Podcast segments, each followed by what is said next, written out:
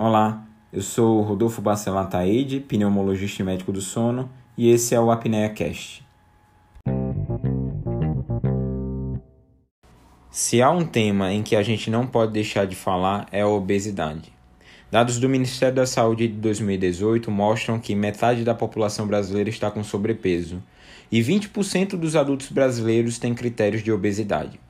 Nesse contexto, existe um acometimento muito grave da via respiratória, na verdade, da função respiratória, que é associada a essa doença, a obesidade. Ela se chama Síndrome de Obesidade por Ventilação. E o que é a Síndrome de Obesidade por Ventilação? É a presença de obesidade associada a uma hipoventilação diurna, PaCO2 maior do que 45. Não é de hoje que a gente é, conhece essa, essa patologia. A sonolência associada à obesidade já foi descrita em 1889, mesmo antes de reconhecimento do reconhecimento da apneia obstrutiva do sono. Bickelman e colaboradores eles publicaram um relato de caso em 1956 e aí eles popularizaram a designação do termo da síndrome de Pickwick. É um epônimo que se relaciona à síndrome de obesidade por ventilação que já está em desuso numa referência ao folclórico personagem Fatboy Joe do livro The Posthumous Papers of the Pickwick Club, que foi feito por escrito por Charles Dickens, em que esse Fatboy Joe ele encontrava sempre sonolento, faminto, frequentemente dormia na realização dos trabalhos diurnos.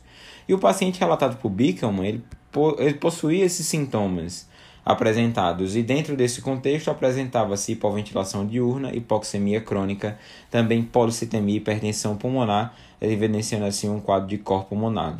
A partir então, a gente tem diversos estudos caracterizando a epidemiologia, o quadro clínico e a fisiopatologia da síndrome de obesidade hipoventilação. Em 1999, a American Academy of Sleep Medicine ela define os critérios diagnósticos da síndrome de obesidade hipoventilação e assim a gente tem o que, que define a doença. Epidemiologicamente falando, a prevalência da síndrome de obesidade por ventilação é incerta, pela ausência de estudos populacionais. Estima-se que entre 10 a 20% dos pacientes com apneia obstrutiva do sono é, sejam acometidos da síndrome de obesidade por ventilação, e quanto maior os níveis de IMC, maior a chance do desenvolvimento da síndrome. Mocklash é, avaliou uma população americana encaminhada para um centro especialista em apneia obstrutiva do sono, e esse estudo envolvendo 180 pacientes de forma retrospectiva e 410 pacientes de forma prospectiva, encontrou que dentro dessa situação 30 a 20% é, desses pacientes preenchiam critérios. Ficava nessa estimativa em termos de prevalência. E que quanto maior o IMC, maior a chance de ter a obesidade por ventilação. Um estudo semelhante foi feito na França e encontrou que em 1.114 adultos obesos, aproximadamente 10% preenchiam critérios. Também da mesma forma, com IMC elevado, dados semelhantes encontraram no Japão. O que a gente vai ter é um trabalho também relevante que foi feito com o objetivo de mostrar a prevalência do acometimento e como ele é subdiagnosticado. Foi um trabalho feito por Nobar em que ele viu pacientes obesos hospitalizados por qualquer motivo em um serviço de medicina interna. Nessa situação, dos 29 pacientes obesos com IMC maior do que 50, metade deles foram diagnosticados com síndrome de obesidade por ventilação. Ainda nesse mesmo estudo, 31% dos pacientes obesos foram, que foram internados, eles não tinham diagnóstico prévio de obesidade por ventilação, apesar de preencherem critérios para tal mostrando que essa doença é muitas vezes subdiagnosticada. A gente não tem estudos de prevalência em população geral.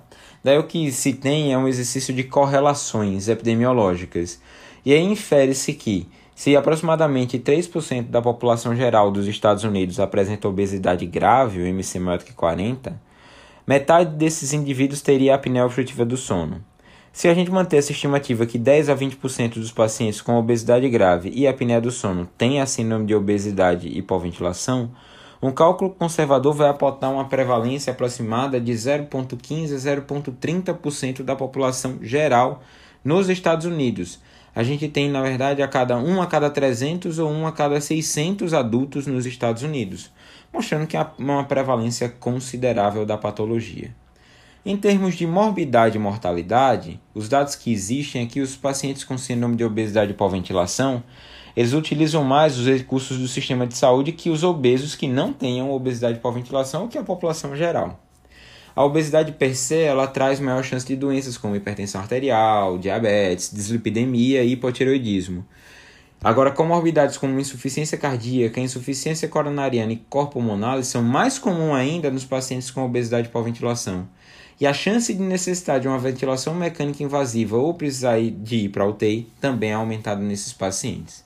Ainda, esses pacientes têm maior índice de hipertensão pulmonar e, quando com hipertensão pulmonar, eles têm hipertensão mais grave do que outros pacientes obesos.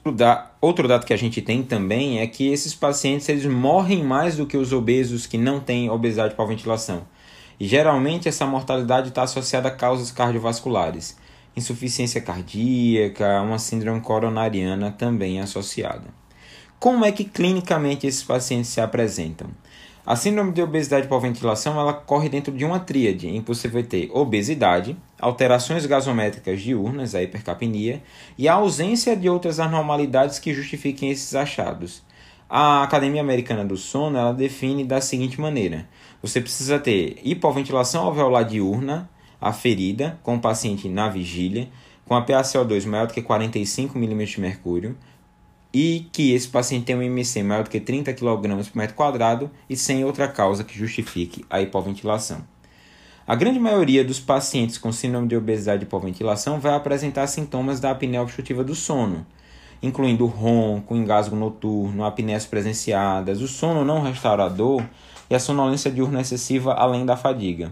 Em contraste, os pacientes que apresentam a, é, a apneia em contraste, na verdade, aos pacientes que apresentam apenas a apneia, os pacientes com obesidade por ventilação vão se, questionar, vão se queixar também de dispneia. Frequentemente eles vão ser hipoxêmicos e vão ter sinais de corpo monale. No exame físico, o que se vai ter é um paciente obeso, pletórico, hipoxêmico, com a circunferência cervical aumentada, com o volume da via aérea é, reduzido, com o, uma hiperfonese da segunda bulha na ausculta cardíaca e geralmente com edema de membros inferiores. Esses pacientes são os pacientes que apresentam ou se apresentam com síndrome de obesidade por ventilação. O diagnóstico ele é um diagnóstico de exclusão. Devem ser descartadas outras causas de hipoventilação, como o DPOC, doenças pulmonares intersticiais graves, limitações ventilatórias mecânicas, como por exemplo defeitos da caixa torácica por causa de cifescoliose, a presença de miopatias, como por exemplo a miastenia grave, doenças neuromusculares, neurológicas, causas centrais como doença cerebrovascular e hipotireoidismo não tratado, e também causas congênitas, como por exemplo a síndrome de Ondine. O rastreio inicial dos pacientes com suspeita, ele pode ser feito simplesmente com oximetria de pulso e a dosagem do bicarbonato sérico venoso. Valores limítrofes de oximetria são achados comuns. Pacientes com síndrome de obesidade por ventilação raramente apresentam PaO2 maior do que 70 quando a gasometria arterial é realizada. Consequentemente, uma saturação periférica, uma oximetria de 93%, sugere hipoventilação. Valores maiores, logicamente, não são excludentes, o que justifica que esse não é um critério necessário para o diagnóstico, ele apenas auxilia no rastreio. A oximetria noturna com hipoxemia sustentada e sem apneias associadas também aumenta a suspeição de hipoventilação. Desses dados de rastreio, o que a gente tem com maior sensibilidade e especificidade é o rastreio, na verdade, com maior sensibilidade, melhor dizendo, é o rastreio através do nível de bicarbonato sérico, quando você tem um bicarbonato sérico maior do que maior ou igual a 27 miliquimolar por litro, você vai ter uma sensibilidade de 92% para o é, diagnóstico da apneia, da apneia não, mas da síndrome de obesidade por ventilação. E daí esse dado justifica o, o bicarbonato sérico venoso como uma possibilidade de rastreio. Após esse rastreio, deve-se então realizar a gasometria arterial e ela é mandatória para o diagnóstico. Para a exclusão de outras causas de hipoventilação, pode-se realizar provas de função pulmonar com avaliação da função muscular associada, radiografia de tórax, eletrocardiograma, função tireoidiana, investigar o uso de drogas e medicações sedativas hipnóticas, uso de opioides e abuso de álcool também. Chega-se ao ponto. Nossa, então os pacientes com apneia obstrutiva do sono, na verdade com obesidade por ventilação, eles têm Dos pacientes com apneia obstrutiva do sono, a gente tem uma gama de pacientes com obesidade por ventilação. Então, todo paciente com obesidade por ventilação vai precisar fazer apneia? Não. A polissonografia não é necessária para o diagnóstico nem para o tratamento. Porém, para uma justificativa é, de possíveis terapêuticas, muitas vezes para justificativa de plano, é, de saúde nesse sentido e até um conflito que há entre as orientações nacionais e com a orientação americana que indica fazer a polissonografia é isso. É você ter a justificativa legal de que o paciente tenha é, esse transtorno respiratório para que ele possa receber o CPAP. É, infelizmente, apesar de conceitualmente simples, a gente falando assim, o diagnóstico, ele acaba sendo muitas vezes dado de maneira tardia durante eventos agudos de insuficiência respiratória ou da descompensação cardíaca. Em termos de fisiopatologia, diversos mecanismos eles estão relacionados à patogênese da síndrome de obesidade por ventilação, incluindo uma resposta orgânica normal do sistema respiratório em determinados indivíduos obesos, assim como uma resposta central deficiente à hipercapnia e hipoxemia. Tem alterações neurohormonais também associadas. Comparados com outros indivíduos obesos, os portadores de síndrome de obesidade por ventilação têm uma pior complacência pulmonar, apresentam redução importante na capacidade residual funcional com a complacência da caixa torácica e um aumento da resistência pulmonar. Então, em termos das alterações da função pulmonar, a gente vai ter que a obesidade é a maior relacionada. E aí ela vai ter esse peso que existe na caixa torácica, a maior espessura da caixa torácica resultante desses pacientes obesos, ela vai impor uma sobrecarga no trabalho ventilatório. Ele passa a respirar em volumes menores, afetando a mecânica ventilatória, reduzindo a complacência do sistema e aumentando sua resistência. Então, o que a gente vai ter também é que a partir disso a troca gasosa é afetada, piorando a relação ventilação-perfusão. Indivíduos com obesidade por ventilação eles tendem a ter volume corrente menor, frequência respiratória mais elevada, aumentando assim o efeito espaço morto. Consequentemente, a gente vai ter aquilo que já se viu, a hipoxemia é um achado comum e também um desfecho comum que vai levar à hipertensão pulmonar. A deposição de gordura abdominal também prejudica a ação diafragmática na ventilação, causando sua diminuição de força. É, ocorre também nele um adelgaçamento e um aumento do estresse oxidativo. Em termos de controle ventilatório, os pacientes com síndrome de obesidade por ventilação eles apresentam uma maior retenção de CO2 arterial. Inicialmente acreditava-se que uma possível redução da quimiosensibilidade ao CO2 fosse a causa desse achado, mas não é verdadeiro. Ao contrário do que ocorre com a hipóxia crônica, na verdade, a baixa saturação diurna e noturna pode ser causa da redução da resposta ventilatória. A quimiosensibilidade ela é progressivamente prejudicada pelo aumento do nível de CO2, e aí essa hipercapnia crônica também resulta numa incapacidade de eliminar o CO2 durante o dia, que é acumulado durante a noite com o desbalanço nesses eventos de apneia e hipopneia. Na verdade, o que acontece é que o paciente tem os quadros de apneia e a cada apneia ou a cada hipopneia ele vai retendo CO2. Como ele tem vários é, eventos obstrutivos, ele acumula muito CO2 e ele tem uma dificuldade enorme de eliminar. E aí ele vai ter todos os problemas relacionados ao efeito da hipercapnia no sistema, no, no corpo dele, afetando assim a sua homeostase. Existe uma outra associação dentro desse contexto de fisiologia que é a leptina. A leptina é uma citocina que é produzida pelos adipócitos, podendo é, assim justificar uma relação causal entre obesidade, controle ventilatório e hipercapnia crônica. A maioria dos dados com leptina é derivado de camundongos, OBOB, que são knockout para leptina. Esses animais, na verdade, eles quando obesos, semelhante de humanos, eles desenvolvem hipercapnia diurna e a redução da resposta ventilatória ao CO2. Na, na verdade, neles, melhor dizendo, ao, ao camundongo, você tem uma deficiência, por esse knockout, ele tem uma deficiência de leptina. Então, quando você dá uma leptina para ele, você reverte a hipoventilação nos camundongos e eles acabam de ter a deficiência. E ao contrário do modelo animal, onde não existe a leptina, você na verdade tem uma elevação dos níveis da leptina nos humanos. Os humanos com níveis de leptinas, eles teriam uma resposta é, inicialmente protetor, estimulando a ventilação, mas com a manutenção da obesidade, esses níveis elevados de leptina induziriam uma resistência. E aí o corpo ia deixando de responder e ia se acostumando com esses níveis aumentados de leptina, do mesmo jeito que acontece com a resistência insulínica no diabético tipo 2, e assim você tem uma diminuição da resposta ventilatória. Em termos de tratamento, abordando passo a passo. Perda ponderal significativa ela promove uma melhora dos parâmetros ventilatórios. Então, o paciente que tem obesidade, se você tratar a obesidade, ele vai melhorar. Cirurgia bariátrica é a intervenção de melhor resultado. Porém, dietas com baixas calorias podem apresentar também resultado satisfatório. Em termos da cirurgia bariátrica, ela vai ser o tratamento de escolha no manejo de pacientes com obesidade mórbida. Mas nem todo paciente é candidato ao procedimento, já que o número de comorbidades aumenta e o risco cirúrgico é elevado. Alguns pacientes, inclusive, terão um procedimento contraindicado por causa das comorbidades. E apesar de melhorar as variáveis ventilatórias, nem sempre o tratamento com a obesidade é resolutivo. Na verdade, com a cirurgia bariátrica, melhor dizendo, ele é resolutivo. Porque os pacientes eles começam a ganhar peso certo tempo depois da bariátrica. Então, isso é uma coisa que deve ser observada.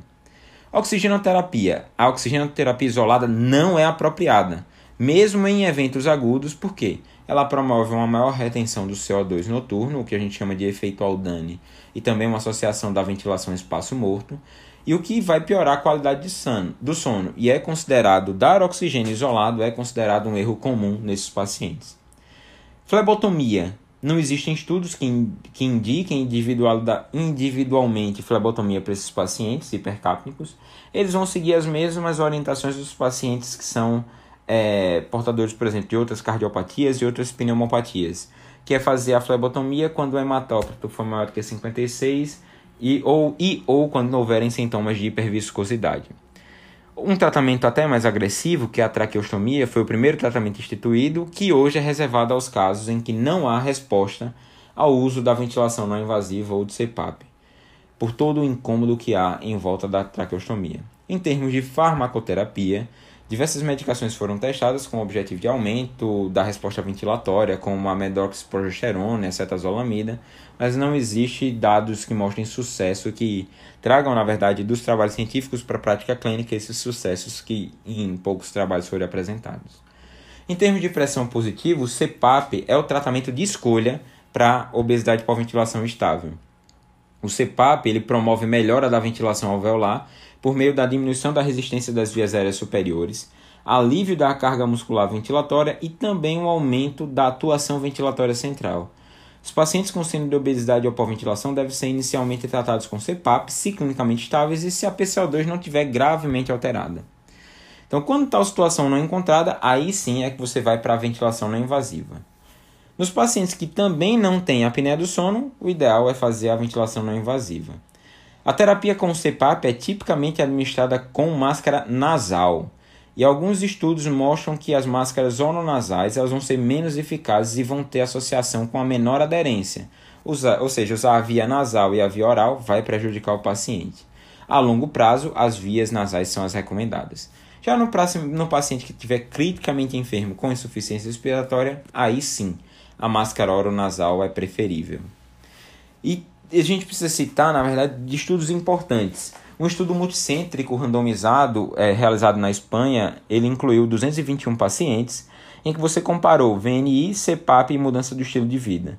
VNI e CPAP ambas foram eficazes é, for, e foram eficazes no tratamento da obesidade por ventilação e foram mais eficazes do que a mudança de estilo de vida isoladamente, em relação à melhoria dos sintomas clínicos e dos parâmetros pós-sonográficos e não houve diferença entre CPAP e VNI, embora a VNI exibia uma ligeira melhora nos valores de função pulmonar. Passando disso, ah não, mas essa é a questão do CPAP e da VNI só vai funcionar paciente estável. Um outro estudo realizado, também duplo cego, randomizado, comparando CPAP e VNI em pacientes admitidos em pronto atendimento em unidades ambulatoriais, você não teve diferença em relação a CPAP e VNI em termos de melhora de parâmetros ventilatórios, qualidade de vida e marcadores de risco cardiovascular. O que aconteceu é que os pacientes com VNI eles melhoraram um pouco antes do que os pacientes com CPAP. E essa foi a única diferença. Então, se você tiver um paciente que é candidato, não está agudamente enfermo, mesmo você diagnosticou no pronto-socorro e vai mandar para casa, pode mandar com CPAP. Inclusive, é, falando de farmacoeconomia, o CPAP é muito mais barato do que a VNI. E foi em parte o que motivou esses estudos realizados. É importante também salientar: pacientes que são refratários ao tratamento. Esses pacientes que têm hipoventilação refratária, mesmo com a comprovação da adesão ao tratamento com CPAP, obtida muitas vezes com titulação, Mesmo você resolvendo os, os quadros obstrutivos ou que mantém uma saturação persistente, esses pacientes que usaram o CPAP e não responderam, eles vão precisar ir para a VNI. Quais são os objetivos então do tratamento? O objetivo do tratamento, da terapia, é reverter as principais anormalidades fisiológicas que dão origem à própria doença. Ou seja, normalizar a ventilação durante o sono e reduzir o peso.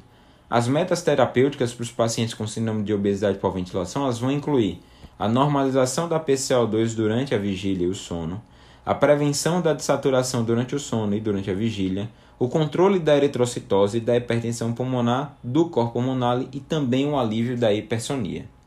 A fraca aderência à pressão positiva na via aérea está associada a uma resolução clínica incompleta. E eu, como é que eu vou saber se meu paciente está usando o aparelho de maneira correta?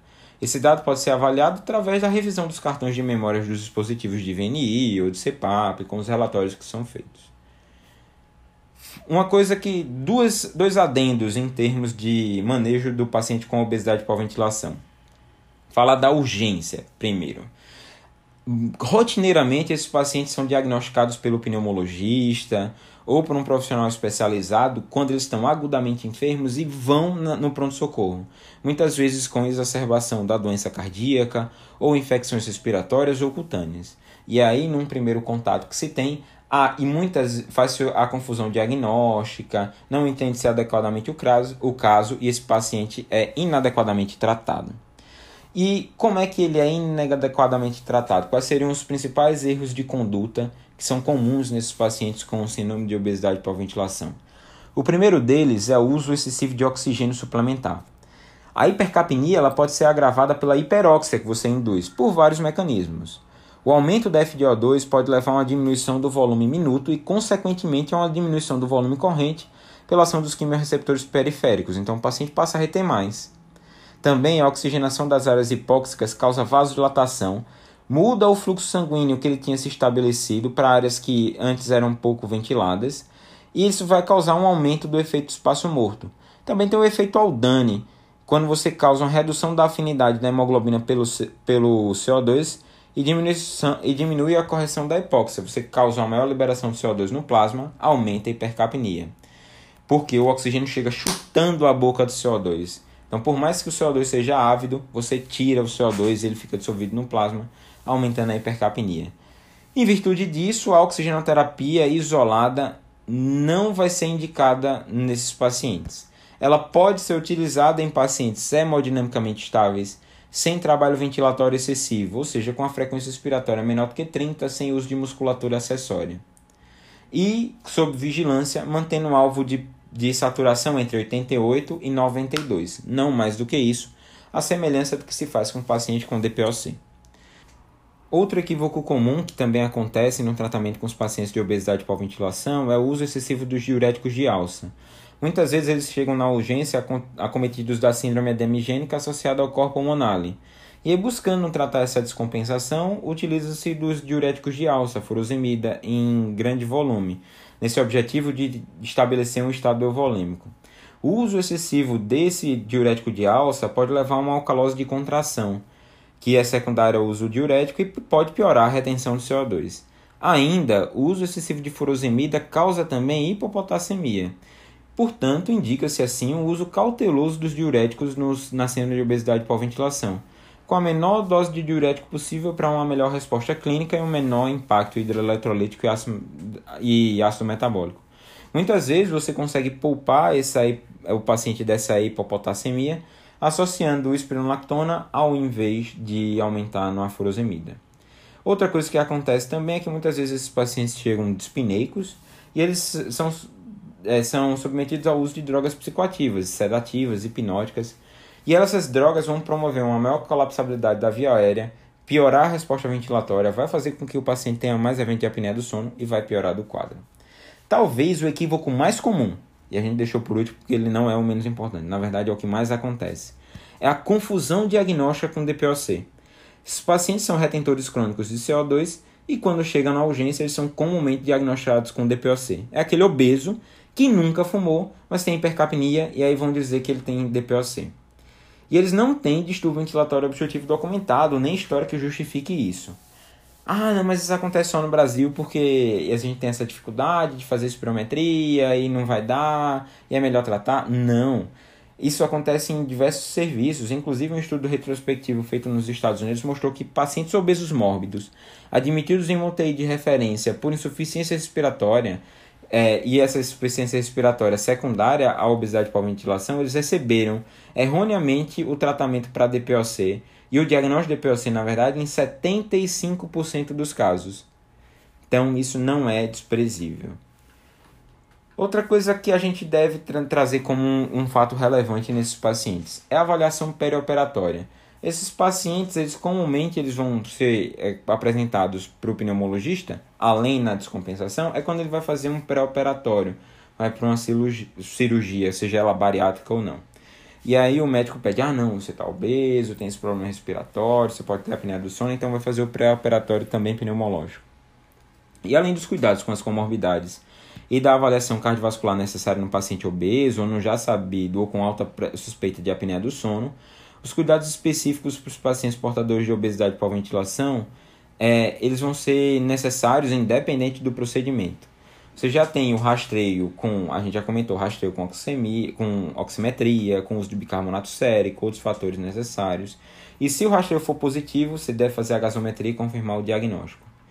Confirmado o diagnóstico, o que é que a gente tem em termos de, de da questão da avaliação pré-operatória?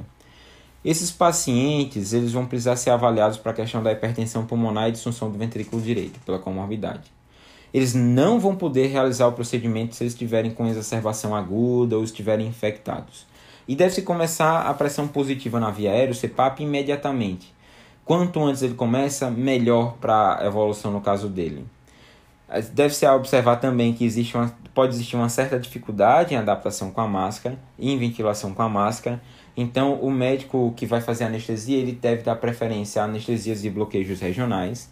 Ele deve ter sempre um kit de via aérea difícil de pronto acesso e, preferencialmente, deve fazer indução anestésica e intubação em posição elevada, com a decúbito a 25 graus, para que você minimize esse colapso da via aérea. Como esses pacientes são retentores crônicos de PCO2, então é interessante utilizar capnografia para uma melhor ventilação de, é, nesses pacientes. E eles, por causa do evento do colapso da via aérea, por causa da apneia, eles devem ser estubados sentados e acordados. Assim que possível, devem começar a fazer uso da pressão positiva no pós-operatório e devem sempre ser submetidos a controle rigoroso da dor e a profilaxia com, dos métodos de TVP-TEP. E quais são as considerações finais que a gente deve fazer? Nossa, a gente está falando de obesidade, de 50% dos adultos brasileiros acima do peso, de 25% da população brasileira, de 20 a 25% com obesidade. A síndrome de obesidade por ventilação, nesse sentido, ainda é uma síndrome pouco reconhecida. Talvez ela não seja pouco prevalente, mas pouco reconhecida. O diagnóstico tardio dessa síndrome está associado a um aumento de mortalidade, de morbidade e aumento também de gastos com os cuidados necessários desse paciente.